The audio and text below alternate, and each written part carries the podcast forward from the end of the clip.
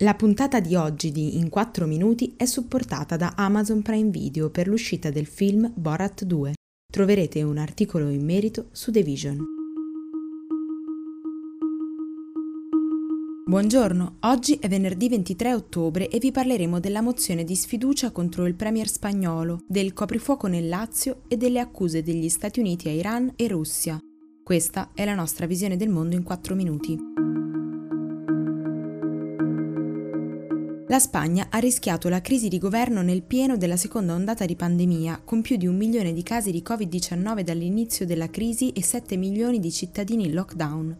Il gruppo dell'ultradestra, Vox, ha presentato una mozione di sfiducia nei confronti del primo ministro Pedro Sánchez, con la motivazione che l'approccio del governo contro la diffusione del coronavirus sarebbe sbagliato L'iniziativa, tuttavia, dopo due giorni di dibattito, è stata rigettata da 298 parlamentari su 350, compresi i sostenitori di Pablo Casado, il leader dell'opposizione alla guida del Partito Popolare, che ha giudicato la mozione di Vox una perdita di tempo.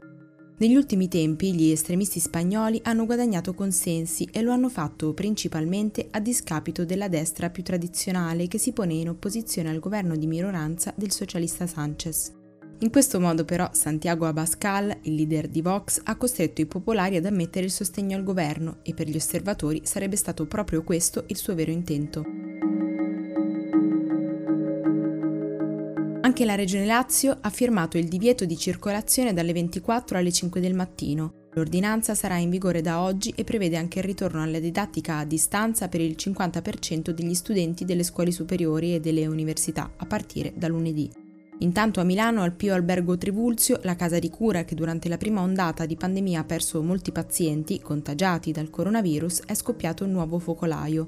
Secondo le notizie ufficiali sono 14 gli anziani e 5 i dipendenti risultati positivi. Sono state sospese le cure intermedie fino al 25 ottobre. In Brasile invece il presidente Jair Bolsonaro ha rinnegato le dichiarazioni del ministro della salute Eduardo Passueio che martedì aveva annunciato che il paese avrebbe preacquistato per 360 milioni di dollari un vaccino sviluppato in collaborazione con la Cina.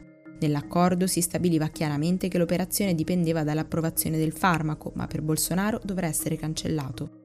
Infine, la ministra degli esteri belga Sophie Vilmes è stata ricoverata in terapia intensiva dopo aver contratto la Covid-19. Una portavoce ha dichiarato che la politica si è ammalata a un evento familiare, ma preoccupa il fatto che Vilmes abbia recentemente partecipato a un incontro con i suoi omologhi dell'Unione Europea.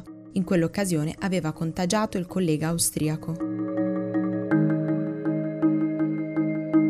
Il direttore della National Intelligence statunitense, John Radcliffe, ha accusato la Russia e l'Iran di aver interferito nella campagna elettorale in corso per le presidenziali 2020.